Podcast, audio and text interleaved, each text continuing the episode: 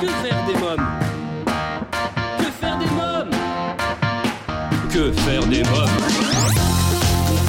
Que faire des mômes Que faire des mômes Que faire des mômes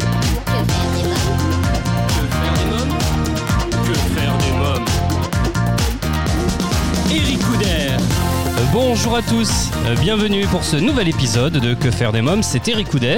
Euh, Pour cette nouvelle saison, vous le savez, je vous propose une nouvelle formule, trois rendez-vous par semaine, les lundis, mercredis, vendredis, dans un format court. Euh, Dans l'épisode d'aujourd'hui, il est question d'une association de soutien à la parentalité au service des municipalités.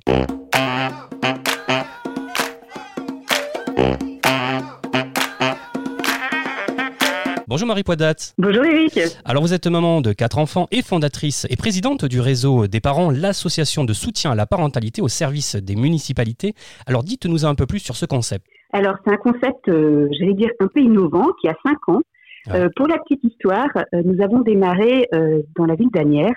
Et à cette époque, donc je suis tra- j'étais travailleur social et j'avais rencontré la mère adjointe de la famille et de la petite enfance qui voulait créer une maison des familles. Et elle n'en avait pas la capacité humaine et financière. Et m'avait dit, Marie, euh, j'aimerais faire quelque chose pour les familles. Et moi, c'était mon job euh, au départ.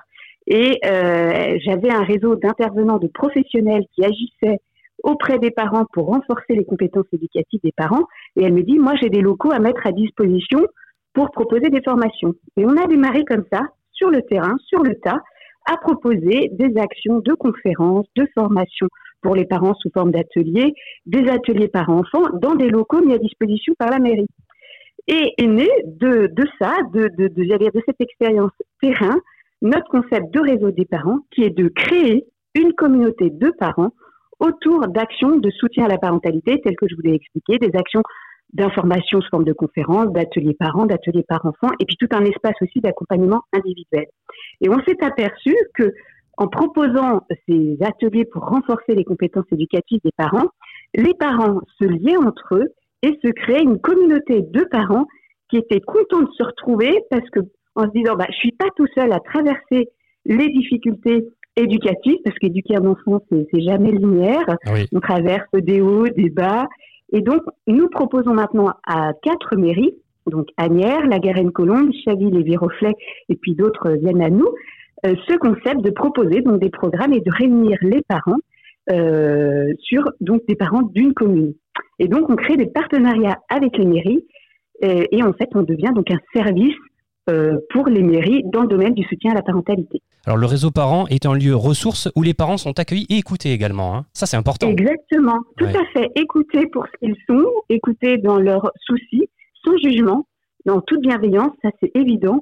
Et on a donc des professionnels qui sont en mesure d'accueillir individuellement les familles, les couples aussi, parce que les couples peuvent traverser des périodes un peu difficiles, l'enfant ou le parent et l'enfant. Alors il faut savoir que des outils éducatifs et pédagogiques sont proposés aux parents pour construire leur cellule familiale. Alors pouvez-vous nous donner quelques exemples justement? Alors oui, euh, par exemple, euh, à 2-3 ans, l'enfant fait des colères et on, en tant que parent, parfois on y assiste et on ne comprend pas. Et alors ça peut générer chez le parent aussi de la colère, de la frustration, bref. Et donc on propose euh, alors des ateliers. Ça peut être un atelier. Alors avec le confinement, on a tout basculé en visio, Ah oui. et on préfère le présentiel. Et, mais on propose toujours un programme visio et on réunit donc des parents sur le thème, par exemple, de la gestion des colères de 2-3 ans. Ou ça peut être pour les adolescents. Euh, je suis parent d'un ado de seconde. Euh, ce commence, même avant, se pose la question de l'orientation. Qu'est-ce qu'il veut faire Comment je peux l'aider Comment je me positionne Et donc, on propose aussi des ateliers sur l'orientation des jeunes euh, où mon enfant a des difficultés. Comment je peux, je, peux l'aider Euh, À propos des difficultés d'apprentissage, on propose aussi tout euh, un cursus pour bah, aider les enfants qui ont des difficultés à trouver de la motivation.